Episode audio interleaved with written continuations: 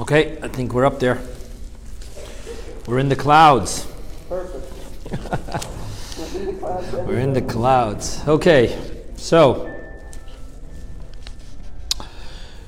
nightly co-sponsors. Shavita with anonymous. Anonymous in honor of Fuhr Shlema of Alisa Bracha Bat Sivya. And in thanks to Gedalia for the inspiration, Yashikoach, we want Mashiach now.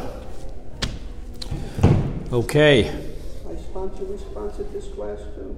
you did. Didn't we last week? Yes, you did. Ooh. Nightly sponsors. So let's do the sponsorship.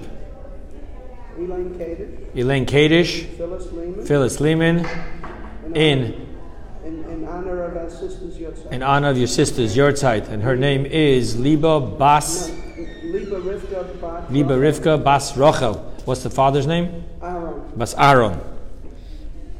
Anonymous honor of the Refuah Shlem of Anat Bat Efrat, and for Michael Ben Mela's birthday. Ooh, Hashem should give him strength to help and inspire his fellow Jews. Eliana and Yoni Robin, Le'ilu Nishmat of Aaron Dov Ben Miriam Rochel's Chronal Vracha, and the Refuah Shlem of Menachem Mendel Ben Sorabat and Dvor Fega Bat Rezel. And I'm going to stick in there another sponsorship. I'd like to sponsor this class in honor of my father's birthday, the fourteenth. You want me? You want me to say that online and have my father kill me? okay. okay. So, how to earn God's grace? How to end what? God's grace. What does that mean? Oh, how does that mean? How are you, Karen? You know what? I'm, I'm from another world. Fanny says hello. Okay. Who says hello? Fanny, she does.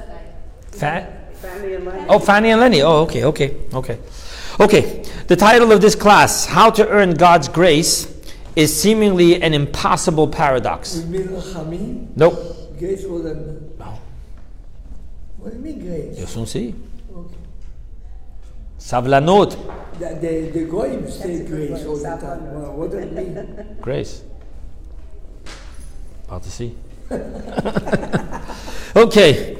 The title of this class of How to Earn God's Grace is seemingly an impossible paradox. Why so? Well, let's look, look up the definition of grace. Are you listening now? Yeah. This is from the dictionary. Grace, a noun.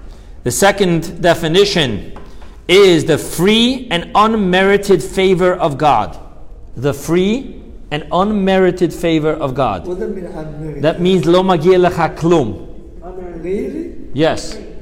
And nevertheless, God's going to give it to you. Makes no Anyway. difference. Anyway, just because you know me and mention my name. We have to follow anyway, you see. yeah. You see, the whole point of grace is that it is free and unmerited, which is another way of saying unearned. In other words, if you earned it, it is in grace. Right? But a reward of payment for what you earned. God promised us, "Im bechukotai telechu vet mitzvotai tishmoru, Yeah. va'asitem otam." Uh-huh. If in my statutes you will work, walk, right? And you will heed my commandments and you will do them. Then God goes on to say the rain and all the good stuff that'll happen. That means that it's not grace. That is earned reward. If you do this, I'll do that. In other words, God created something for us which is called cause and effect. Right? God told us you're in the driver's seat. You do the cause, I'll do the effect. So that is not grace. The relationship does not entail grace within it.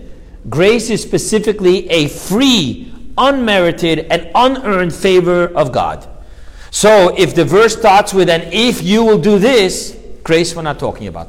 We're talking about schar, reward, cause and effect. However, the verse tells us that Maaseh Yadecha Tichsof, you desire the work of your hands. That's what Job says. Now, while he's talking to God, our sages extrapolate from this something else.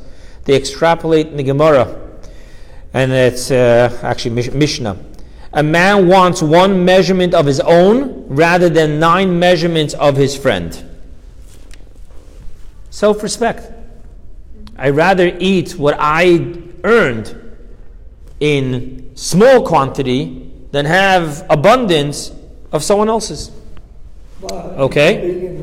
Forbidden what? When you invited forbidden what? The what? The what? If you are invited to forbidden, you will not eat? No, we're talking about in general. Oh. In general, I'm not talking about if someone invites you to their house. Yeah, shh. Our sages tell us that before God created the cause and effect for us, that means by giving us the Torah and the mitzvot, Torah and commandment is where cause and effect exists. Right? These are the commandments. You do this. This is the Torah. You study this, and you get rewarded.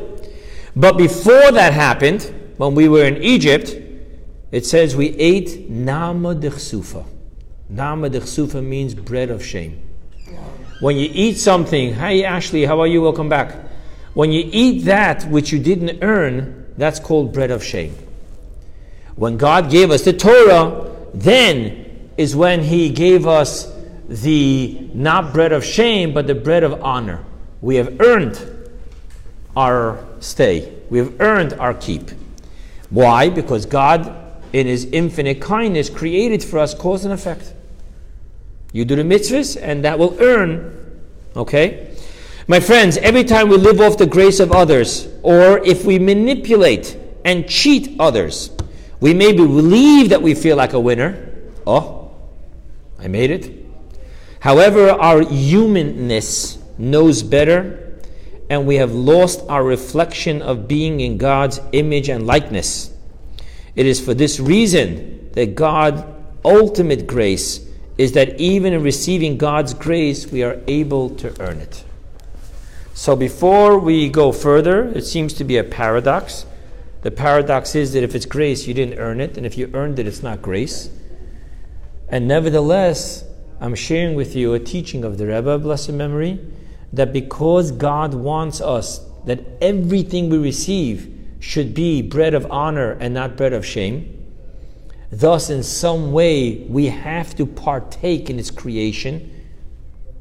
The work of your hands. Therefore, God's ultimate grace is that even grace, we can partake in earning it. No, we're back to the paradox.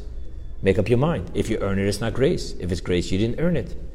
So the Rebbe, of blessed memory, in a very interesting teaching, says as follows. He says that earning, generally speaking, means that every single div- divinity flow that comes into this earth, which manifests itself in physical goodness and greatness, everything is brought about by an arousal. We'll talk about that later. You have to arouse it.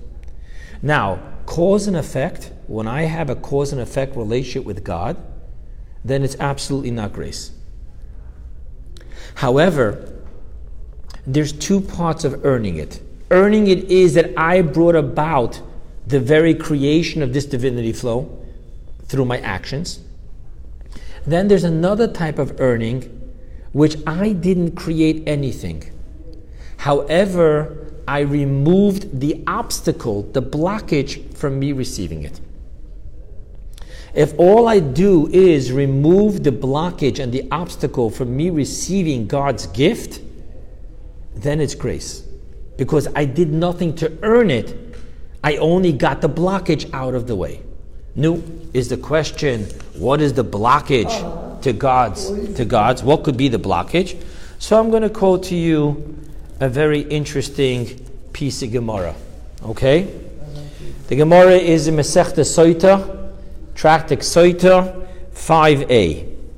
Rav Chisda said, and some say that it was Mar Ukva that said, concerning any person who has arrogance within him, the Holy One, blessed be He, said, He and I cannot dwell together in the world. As it is stated, He who slanders his neighbor in secret, him I will destroy. He who, who is haughty of eye and proud of heart, him I will not suffer. Now, the word suffer is in Hebrew, and the verse is ukal. The verse, this is the statement of Rav and some say Mar Ukva. they go on to expound on this verse. This verse should be understood as follows. Do not read the verse as oto lo ukal, rather it is ito lo ukal. Not oto him, but ito with him, meaning with him I cannot bear to dwell. So now we know the one thing that's a blockage of having God with us, dwell with us, i.e., God's grace, is arrogance and haughtiness and ego. Ein anivahu yicholim ladur yachad. That's what the Gemara says. Okay? By removing our ego, we are being able to have self respect even in receiving God's grace. For even though we have not earned God's grace, we didn't create this divinity flow, we are still within the self respect of you desire the work of your hands by removing our blockage from receiving God's grace. Epis, I took part in this. That gives me back my dignity. It's grace. I didn't create this divinity flow, I didn't earn it. But there's also self respect and dignity because I did have to make a mensch out of myself in order to receive it. Okay? Thus, we have the best of both worlds by receiving God's infinite grace rather than our finite earned rewards. And nevertheless, we can receive God's grace with self respect because epis I did. Not in my notes, but just if you remember Rashi, Moses himself had to put together the Mishkan for the first seven days, eight days of the inauguration. And obviously, you're looking at solid wood beams of 15 feet by three feet by a foot and a half. Wow. And he asked Hashem, How do you want me to do this? And Hashem said, Put your finger to it. It doesn't make sense. If you're going to perform a, finger, uh, a miracle, why do you need Moshe Rabbeinu's finger? And if you need Moshe Rabbeinu to do something, then why just the finger? This is the point. It needs to be the dignity that you did something. Okay? Okay, in this lecture based on a mimer delivered by the Rebbe in 1985, we are going to learn what the true definition of God's grace is and how we are to practically live within its self respect. Okay, now we know what the issue that we're going to talk about later the modern day issue. On one hand, you look at people, how come they have God's grace? The Midas touch. And then how can you have the Midas touch, but also not through shame? Not like a born gift that you don't even deserve. Something you can be proud of. Okay, so now let's go into the introduction. This week's Shabbat is called what? No, that's the Parsha. The Shabbat is called Shabbat Nachamu. Why is it called Shabbat Nachamu? Because of the Haftorah. Shalom. Because of the Haftorah. What does the Haftorah start with? Nachamu, Nachamu Ami. God tells Isaiah, console, console my people, my nation. Now, everything has to be very perfect, especially when you dive into the esoteric realm of the teachings. So, why the double language? Nachamu, Nachamu. Console, console. Yeah, it sounds poetic, but poetic is never a license in, in the perfect Torah. Okay? So that's the question. Why the double link? Okay. So some commentaries say that the reason why it's double is because prophetically we're talking about both temples. Console them for the first temple and console them for the second temple. However, in Chassidus, we take this just a little bit further.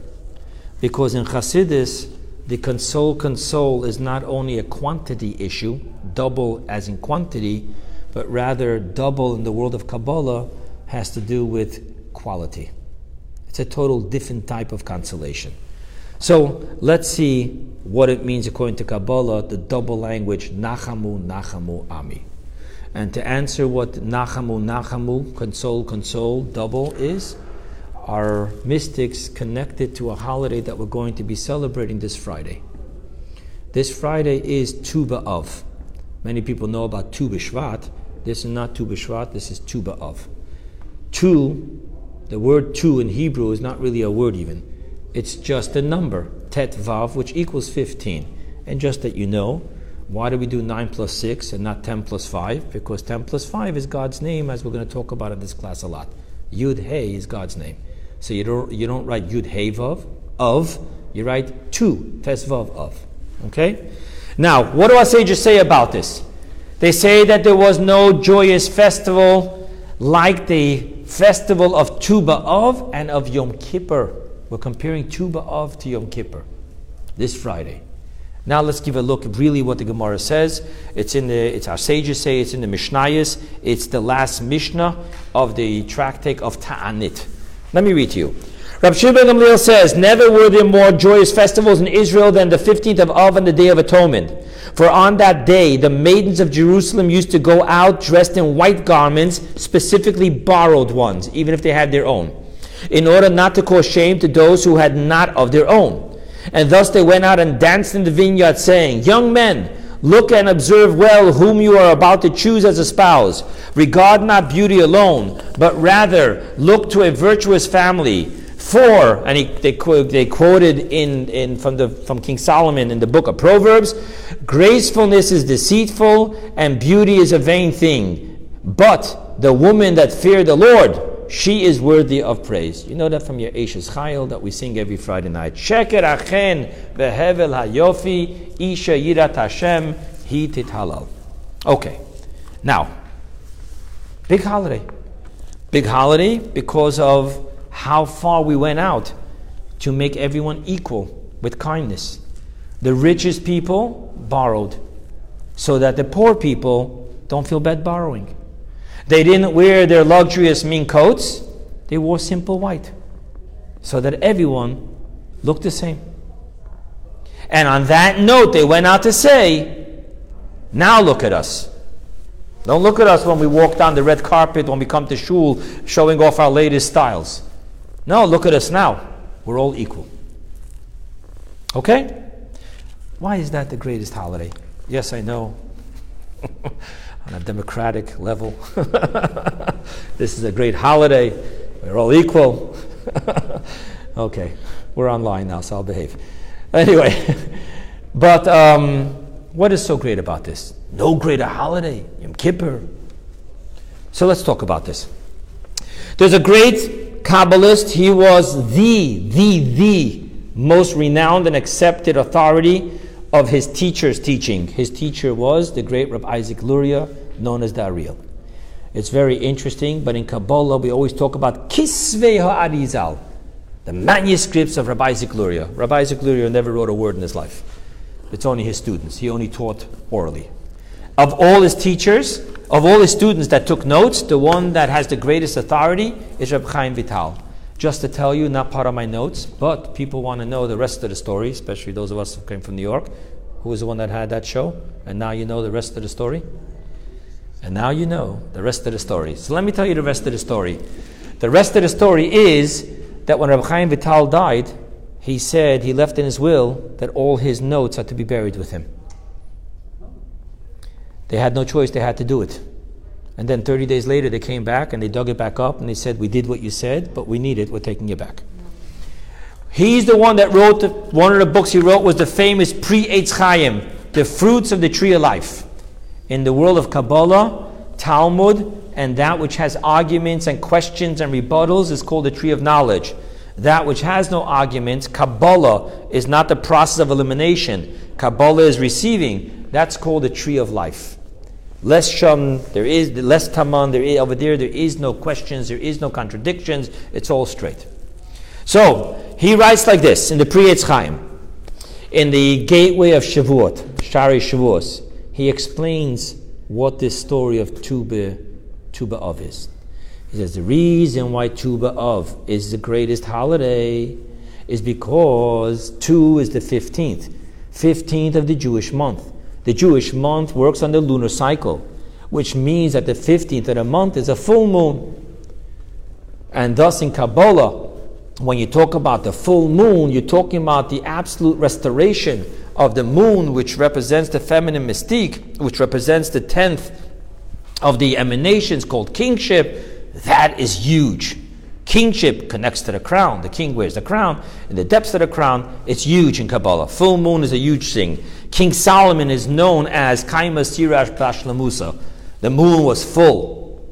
Okay? No. So says Rab Chaim Vital. But there's a question. What are the three biggest biblical holidays? The holidays of pilgrimage. Pesach, Shavuos, and Sukkot. What day of the month is Pesach on? The 15th. What day of the month is Sukkot on? The 15th. Even Shavuos, it doesn't have a day of a month. It has to be counted exactly 50 days from the 15th of Nisan, Passover. That means your three major biblical holidays all are on, con- uh, connected or on the full moon. So, why is this custom created by the daughters of Jerusalem, which now have the impact of a rabbinical holiday, outshine biblical holidays? They too have the full moon. Question. Answer. To understand the answer, we need to know the secrets of ascents and descents. And the secret is that the ascent follows the descent. Greater the descent, greater will be the following ascent. Just like the lion crouches before it jumps. Thus, what is the greatest descent of the Jewish calendar? We just had it. Tisha B'Av, the day that the holy temples were destroyed. Thus, because over here you have the greatest descent, thus the full moon that follows that is the greatest ascent. Oh, don't don't uh, don't accept these things so quickly.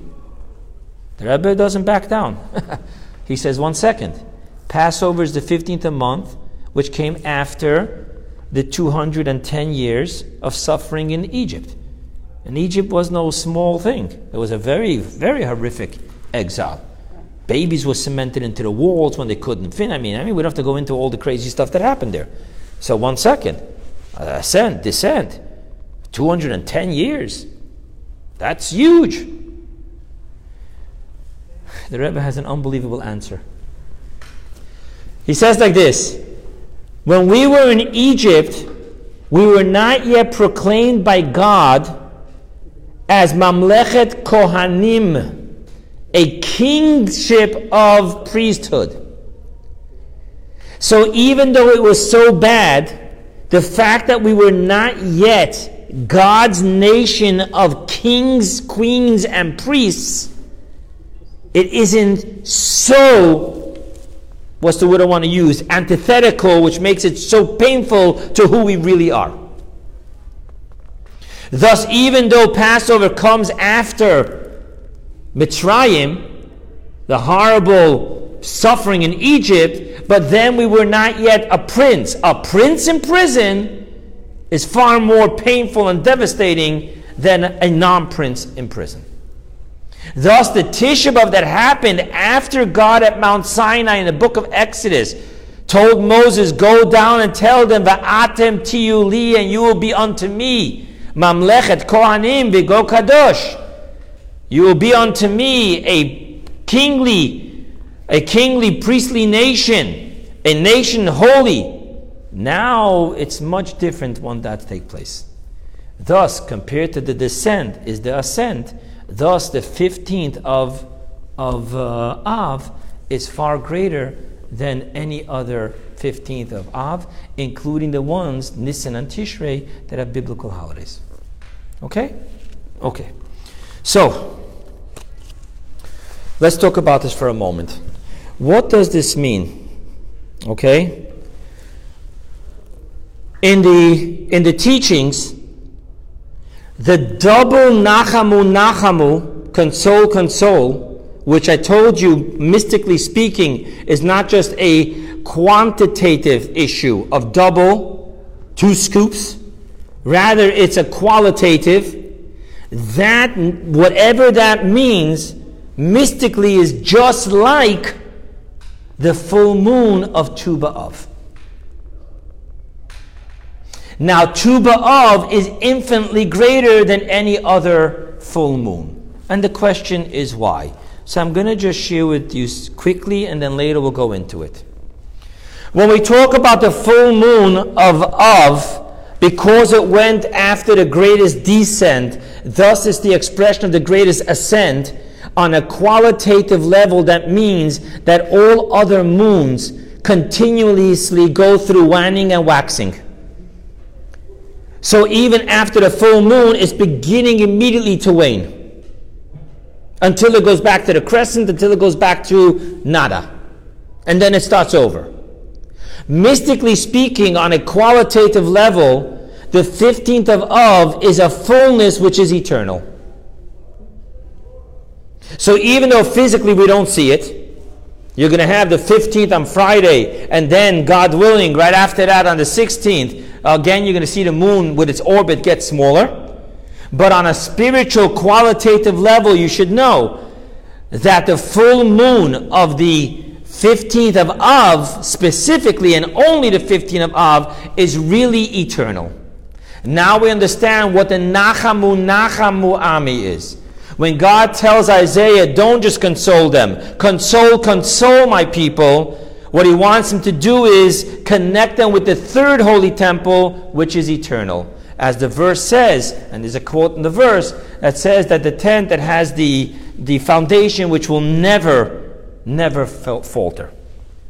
So now we understand here what's going on that the 15th of Av connected with the Nachamu. Nachamu means it's no more subjected to the finite changes that take place because we're speaking about infinite and eternal.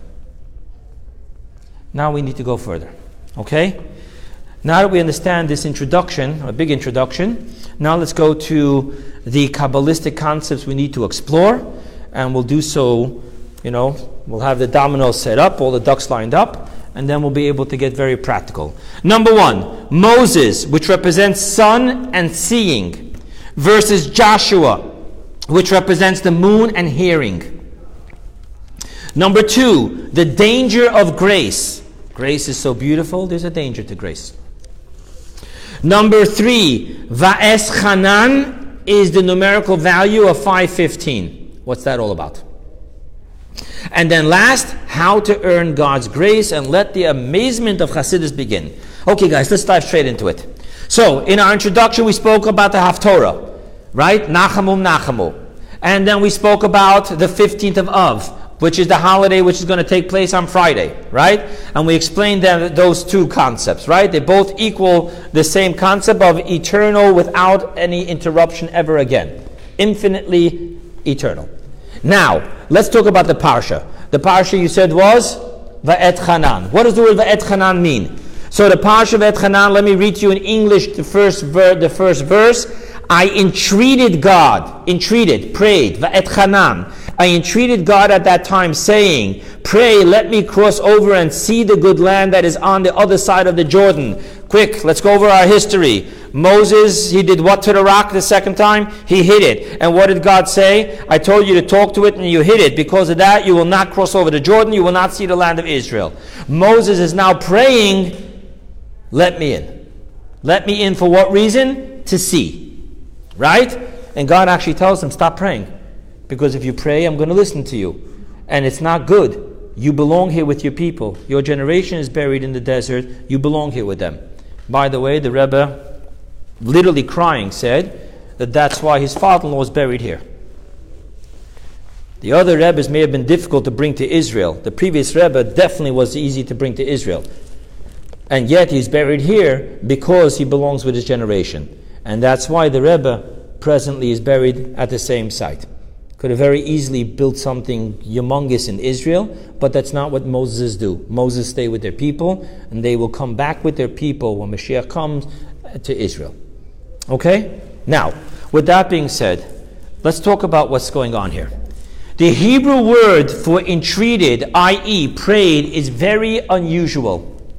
Va'et chanan. Not the normal you have in the Chumash concerning uh, Vayetar, and he prayed. You have uh, Litpalel, Veispalel, and whatever it is. The Eschanan is very unusual. So let's look at what Rab Shlomo Yitzchaki, Rashi says. The word Vet and its derivatives, the word chanun and its derivatives, in all cases is, a, is an expression signifying a free gift. Matnat chinam. Chinam. So the word et is matnat chinam. And he goes on to explain even though the righteous may base a request on the merit of their good deeds, they request only a free gift of the omnipresent of God. So Rashi explains why do we use the word the et chanan? Because there's something specific about this prayer. Moshe Rabbeinu was praying for grace, free gift. Okay? Now, number one, why did Moses pray that he should be the one to bring the Jewish people into Israel? He already asked God, Tell me who's going to take care of these people. And God told him, Put your hands on Joshua. And Moses trusted Joshua. And Moses knows that the kingdom of one king cannot infringe upon the kingdom of another king. So, why did he ask, Nevertheless, let me be the one to take them in? Question number one. Question number two, why do you have to invoke um, grace? Why do you have to invoke matnat chinam specifically here? I want you to let me into Israel and I want you to let me in with the power of grace, free gift. Why? Okay? Two questions. So, I'm going to give you the answer. The answer is because our sages teach us that Moshe Rabbeinu had only one and one reason why he wanted the one to be the one to bring in the Jewish people into the land of Israel and not Joshua. And it says the reason is because Moses knew that if he would be the one to bring us into Israel and he would be the one to build the holy temple, it would be eternal. Stepping off my notes for a moment, the Gemara says that Kol Maise Moshe Nitzchim Heim, everything that Moses did was eternal. And thus he knew that if he would do it, it would be eternal. That's the only reason why he wanted to be the one to bring the Jews into Israel and build a temple. After that, Joshua, you take over. Now, why if Moses did it, it would be, and Joshua did it, it wouldn't be? Now, that has to do with another teaching, the Gemara and Baba Basra. And over there he says as follows The countenance of Moses was like that of the sun, the countenance of Joshua was like that of the moon the sun and the moon. What's the difference between the sun and the moon? So simply, if you don't study Hasidus and Kabbalah, you just read it. Okay, Joshua was weaker than Moshe Rabbeinu. No, that's not what we're really talking about. It's far deeper than that. What we're being taught is that Moshe Rabbeinu, the sun, the sun is a star gas. It has its own light. The moon doesn't. What does that mean mystically? Mystically speaking, and I started telling you this already before, everything that happens, God has placed mankind in the driver's seat. God refers to himself as the shadow. I am your shadow, your shadow. The shadow doesn't move the hand, the hand moves the shadow. That means that God is reacting, quote unquote, to us. Why? Because everything has to have an arousal. Arousal creates this divine flow. Now, in arousal, there's two type of arousals.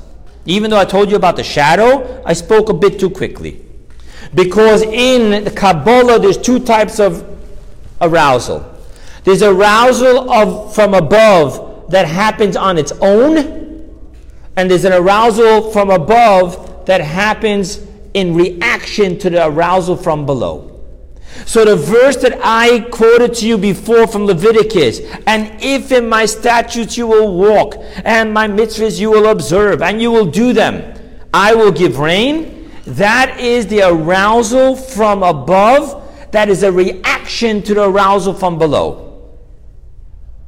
So when we talk about the sun, which gives off its own light, we're talking about the arousal from above of its own. We tonight have defined that as grace. That which is free and unearned from above by itself is grace. That is the power of the sun versus the moon has no light of its own. The moon is the reflection of the sunlight, and the moon has to do something in order to be able to get that. And what is that? It has to position itself properly. Thus, the moon represents what? The moon represents the arousal from above, which is a reaction to the arousal from below. I want to just get a little bit more Kabbalistic here for one second. The, the sun represents the six male emotion emanations, which is called the giver. The moon, whose holiday is Rosh Chodesh? The woman or the man's? The woman's. Because the moon is Malchut, the tenth emanation, the seventh emotion emanation, which is the feminine mystique of Malchut, which is called the receiver. Thus, the sun is the representation of above, while the moon represents the below. And thus, you have two types of divinity flow. One comes from that which comes from above without any arousal from below, just from above, grace and free gift. And then there's that which comes from the reaction to that which we do below, which is the cause and effect. Okay? Now, now that we got that straight, let's talk about this. That which is a reaction to that which comes from below, the below is finite and transient. Thus, that will not be infinite and it will not be eternal. Anything that is man made is not eternal. It's as transient as its, as its creator, as its causer. So if the cause is finite and transient, the effect will be finite and transient. Thus, only Moshe Rabbeinu, which represents the sun, which represents a total transparency and oneness with the above, if he was to take us in, if he was to do this, then it would be eternal. Because now we're receiving that which comes from above, not as a effect to a cause, but on its own. So far, so good? Okay. Now, I want to share with you, and why is Moses someone who's considered above? Remember, this is Judaism. We don't have no son of God. Moses was born to a mother and a father, not in a barn and not just with a mother and whatever else you want to believe over there. Moses was born to a father and a mother, and it tells us who the father was, it tells us who the mother was. He's a human. So much so, when he went up to heaven to get the Ten Commandments, the Torah, the angel said, What is this son of flesh doing amongst us? Right? So here's something important. I want to read to you from the book of laws of Maimonides. Okay? I just pulled out the quotes that we need. Moses, our teacher, would prophesy, prophecy while standing awake. Moses, our teacher, would prophesy without the medium of an angel. As the verse states, mouth to mouth I speak to him, as a man speaks to his friend. Moses, our teacher, was different. Whenever he desired, the Holy Spirit would envelop him and prophecy would rest upon him which is exactly the reason why the prophets, uh, the sages say, the Sifri says, that all the other prophets prophesize with the word ko. Ko amar Hashem. So has Hashem said. The word so has Hashem said has a ring of distance, has a ring of the indirect. Moshe Rabbeinu said, Zeh hadavar. This is the thing that God said. This pointing direct. Thus you see that Moses, as a human being, reached the ultimate level of total humility, total transparency, where when he spoke in the name of God, it was God speaking. He was literally like a plain see through glass to what was being transmitted. Thus, Moses is considered the sun, the countenance of the sun. Joshua was a great man, Joshua was a prophet, but Joshua was like the other prophets. So, it's the moon. Okay? Now, I want to share with you something else. When we talk about Moshe Rabbeinu saying zeh, this, the word this is, what do you say in your Haggadah? Haggadah says that this refers to when you can see it in front of you. And then you hold up the matzah, remember, you hold up the maror. So what does the word this mean? I can see it, I'm pointing to it, this. Thus Moshe Rabbeinu represents seeing. Komar, so has said, represents hearing. What's the difference between seeing and hearing?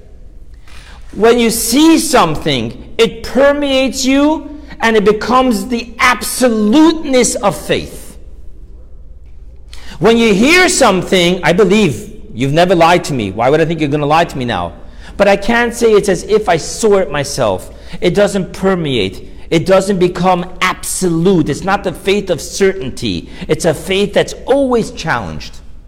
Moshe Rabbeinu, what he wanted to do, he wanted to imbue the land and the people with ze, see. And then it becomes eternal because it's certainty. It permeates you. Because he didn't do what be, because Moses wasn't the one to do it, thus it was only hear. Thus it was only from a distance. Thus it was not eternal, it was breakable. Thus the see is the outcome, the eternality of that which is the arousal from above. Total transparency. It's only from above. Right? That's what Moshe Rabbeinu wanted to do. And Hashem said no. Hashem's plan was to have a temple, destruction, temple, destruction, and then to have the third temple made be now. Okay? Now, let's go back to the verse. Let me show you how picture perfect this is. Did you look at what the verse says? Let's read it again. And I'm going to make an, an emphasis here. Moshe Rabbeinu said, I entreated God at that time, saying, Please let me cross over and see the good land. He didn't say, Let me enter.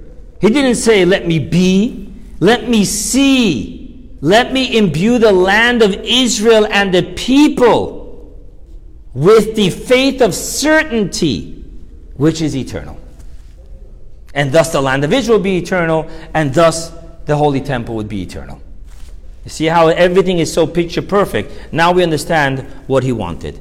Now, now we understand why Moses wanted. Now we understand why he specifically asked Va'etchanan. What's Va'etchanan, Rashi said? Free gift. Another word for free gift is God's grace. Now we understand why he used Va'etchanan and not Vayetar, Vayitpalel. He didn't pray. He was doing more than just praying. He specifically wanted to invoke God's grace because that's what everything was about. The only reason he wanted to go into Israel is to make it eternal, make the Jewish people and the land eternal, imbue the Jewish people with an eternality. They should have this faith of certainty, not the faith which still is open to doubt. He wanted to see. Thus he did, Va'etchanan. Free gift, power of grace. Now I want to share with you the second thing, which is the danger of grace. Grace sounds like a great thing, right? God's grace is great. Why is it dangerous? So, to understand this, I want to read to you two verses from the book of Job. And I want to just say to you God's grace is not a joke. If we're saying God's grace is free, unearned, unmerited, we mean it. What the individual does has no bearing. Now that you bear this in mind, I want you to hear what Job says. Chapter 35, verses 5 and 6. If you sinned, what do you do to him? And if your transgressions are many, what do you do to him? If you are righteous, what do you give him? Or what does he take from your hand? Famous verses. Im tzedakta matitenli. What are you doing for me, says God, when you keep kosher? You think it makes a difference to me? What are you doing for me when you keep Shabbat? You think it makes difference to me? And what do you think you're hurting me? You think you're hurting me when you steal? You think you're hurting me when you chaparine a lobster, a red lobster? What, it means nothing to me. You don't affect me. Whoa, whoa, whoa, whoa, whoa. In the relationship of cause and effect, the cause creates the effect. I am your shadow. Of course, it makes a difference. It makes a difference on the verse. If you will keep my statutes, then I'll give you rain. If not, ain't going to be pretty. Of course, it makes a difference. Thus, we must say that Job is talking about God's grace. Job is talking about the arousal from above that does not react, it just is. That's the only thing Job can be talking about.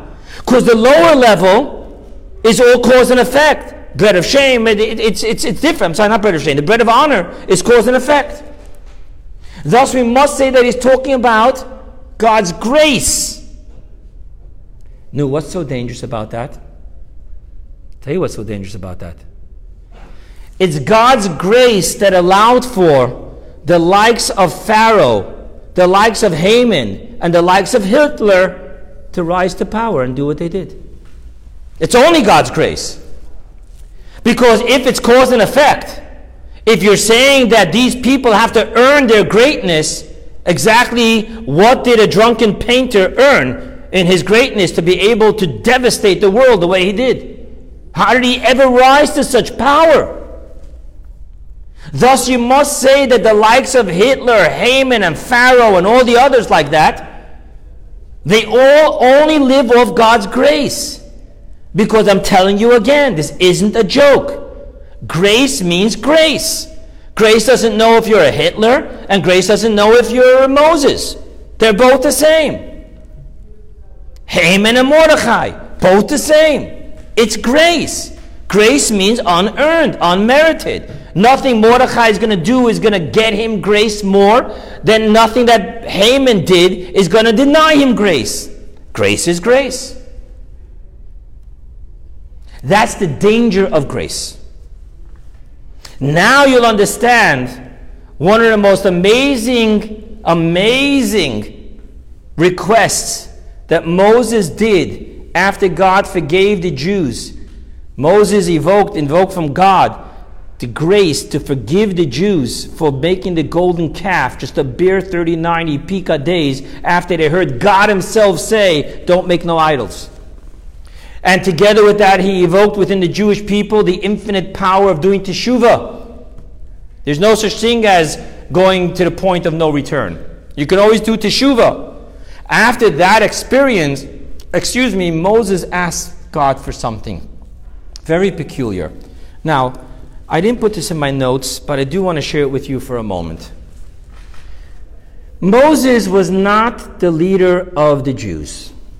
Just like the Rebbe of blessed memory was not the leader of the Jews.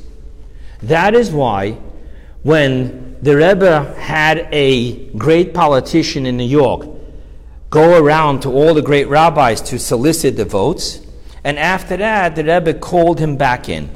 I read the article written by the elected official. He says, Okay, I got it. It's payday this man, this elected official, had to do with education and money. So he knew payday. He's not stupid. He's a politician. He knows that he solicited the Rebbe's support, and he knows that the Rebbe has an unbelievable amount of educational institutions in New York. He wants a donation. He wants money back. He comes, he shows up. Also a miracle for a politician. but what happens? The Rebbe tells him the following I want you to print all the social benefits that are available in Mandarin. Because in Manhattan, in Chinatown, the Chinese have a nature that they're way too shy to go out and ask for help. And they don't know what's available to them.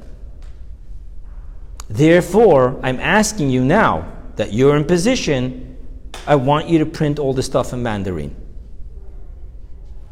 In other words, what I'm trying to say to you is that the Rebbe is not a Jewish leader, and the rest is your problem. Hey, you guys got your leaders, right? African Americans, I hope you have your leaders, and Chinese, I hope you have your leaders. I got to take care of my kindlech here. That's not a Moses, and that's not a Rebbe.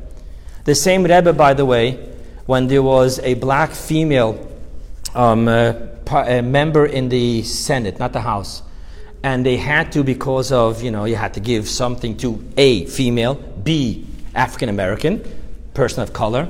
So they threw her something which was really like you know like okay just take it and go. She gets a phone call from the rebbe's secretary the rebbe wants to meet with you.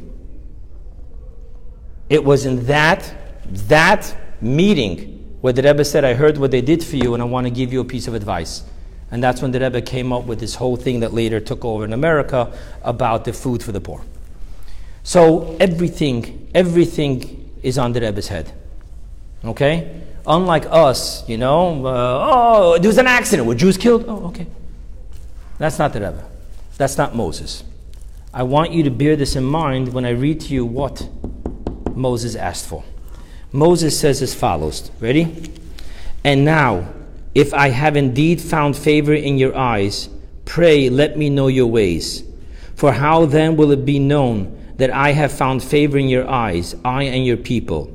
Is it not in that you will go with us? Then I and your people will be distinguished from every other nation on the face of the earth. What does that mean? Moses asked we should be distinguished. Mind you, for many Jews, this prayer, which was granted, is the worst nightmare. All we try to do is fit in and not to be too Jewish, you know, change your last name, your first name, do an operation on your nose. I mean, what we do not to be distinguished. Moshe Rabbeinu is to blame. He asked God and succeeded in having us distinguished. The answer is going to play on Kabbalah. I just told you that grace knows neither good nor bad. Hitler can become a world ruler, and so can Moses. What Moses was asking of God to be distinguished, he said, God, I know the infinite power of God's grace. I'm asking you to distinguish that your power of grace manifests itself only in the good and not in the evil. Because remember what I'm telling you. Grace knows neither good nor bad. I know these words sound so hard to digest, but in the power of God's grace, Hitler and Moses are identical twins. The verse actually says, and Esav is a twin brother to, it says brother, doesn't say twin. Esav is a brother to Yaakov. There is a place in the everything is God, and God is everything in the infinite, circular, encompassing, all encompassing, where it makes no difference, as Job said. And Moses knew what could happen with that. Thus, he tells God, I want you to distinguish good from bad. Thus, I want you to distinguish that your grace will only manifest itself and be drawn into the good and not into the bad. Because there's a danger to grace. With that said, I want to go now to the next step. I told you that Vet equals what? Rashi tells us that it means free gift, God's grace. There's another interpretation why the Torah used the word Va'etchanan. And the answer is because the Hanan numerically equals 515. So our sages tell us that Moses prayed 515 prayers to go into the land of Israel. No. Why 515? Right? So here, we're going to get into a little bit of Kabbalah here. To go into or to see? To see, yes. Yes, correct. Thank you. Why 515 prayers? So I'm going to tell you that 515 really needs to be separated. It's 500 and it's 15. And now let's figure this out.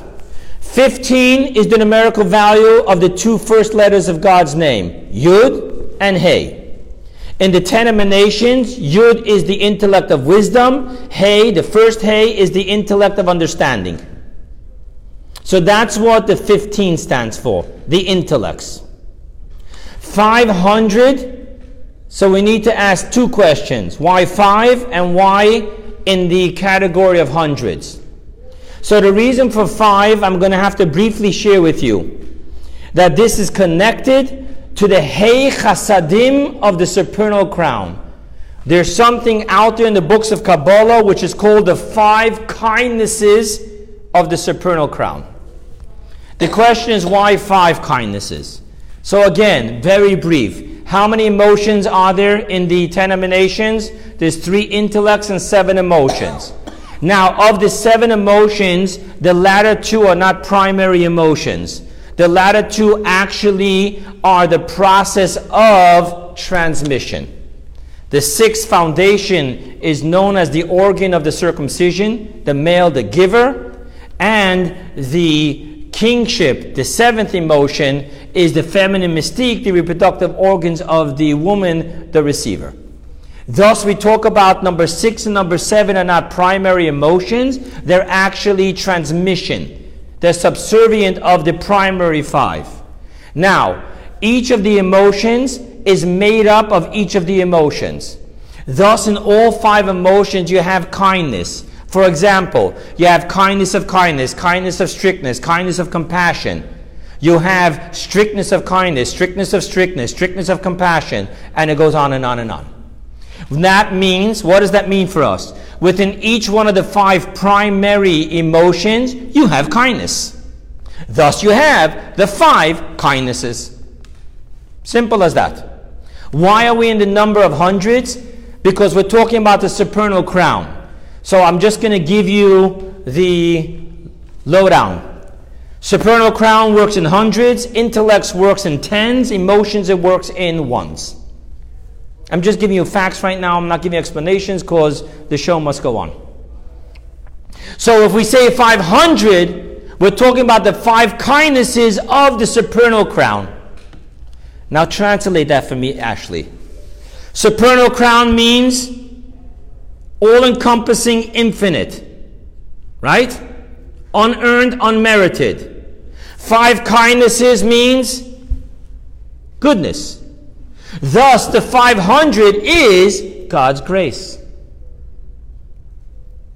It's the kindnesses of the infinite circular, the all encompassing, to which nothing makes a difference. There's no high, there's no low, there's no good, there's no bad. Now you know he prayed 515. Why? Because the 15, which represents the intellects, all ten emanations, the three intellects and the seven emotions, are all linear and finite. They're all part of the cause and effect.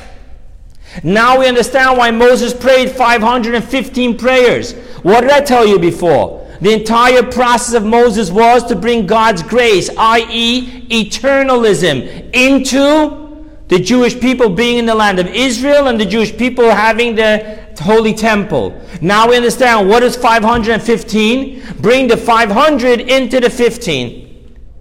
Thus, we'll once again have the eternality of the Jews being in the land of Israel and of the holy temple standing. 515.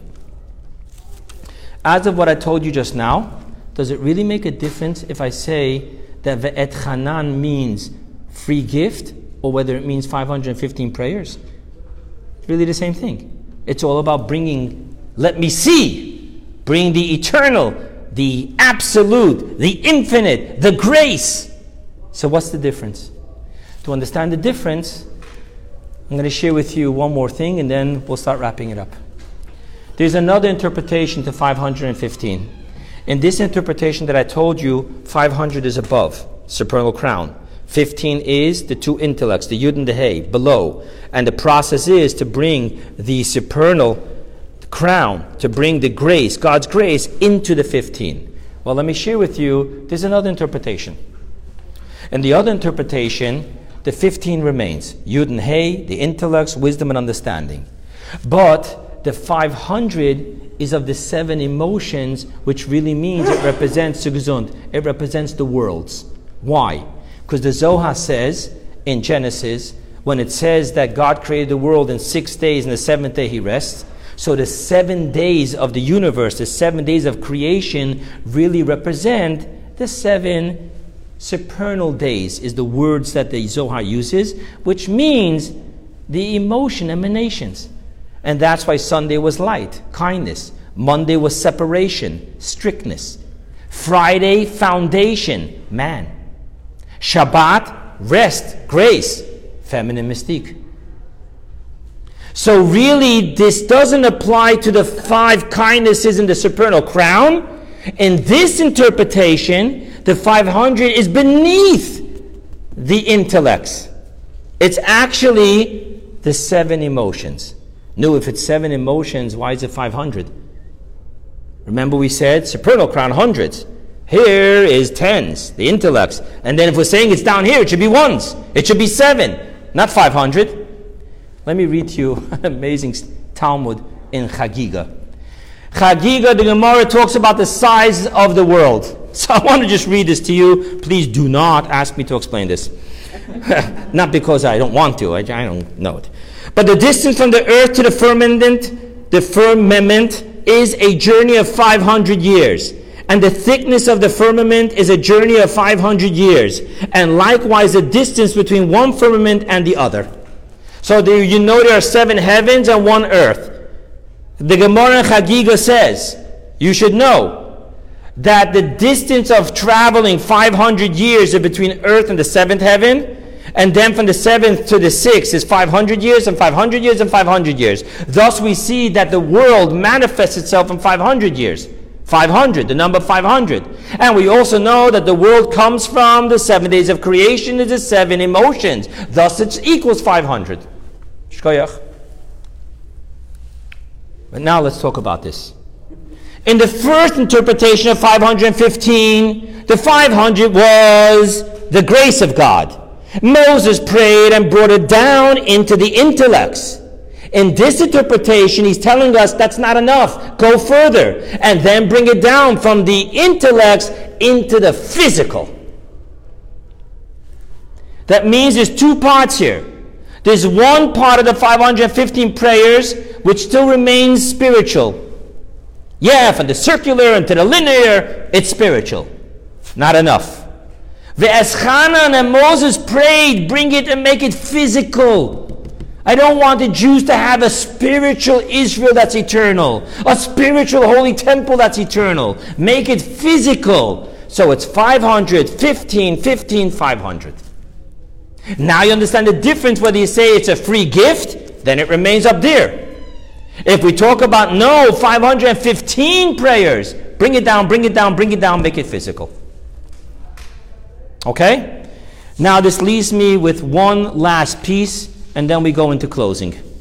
How do you earn this? So we understand over here that matnas chinam, Moses prayed for grace, bring it down. And he prayed, right, that the grace should only go to the good.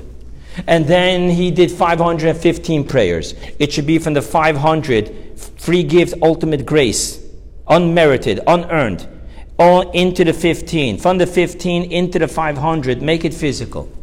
Right? Now, how do you and I keep that legacy alive? How do we keep the legacy alive of making things very, very physical? We should be an eternal people physically. The land of Israel should be our home physically. The Holy Temple should be where we pray and go to physically. How do we keep that legacy alive? So I'm going to answer you that I already gave you the secret in the opening of the class. I told you what's the only thing we have to do to remove the blockage to receive God's grace is humility. I quoted to you from the Tractate Sota, page 5a. Right? But there's more to it.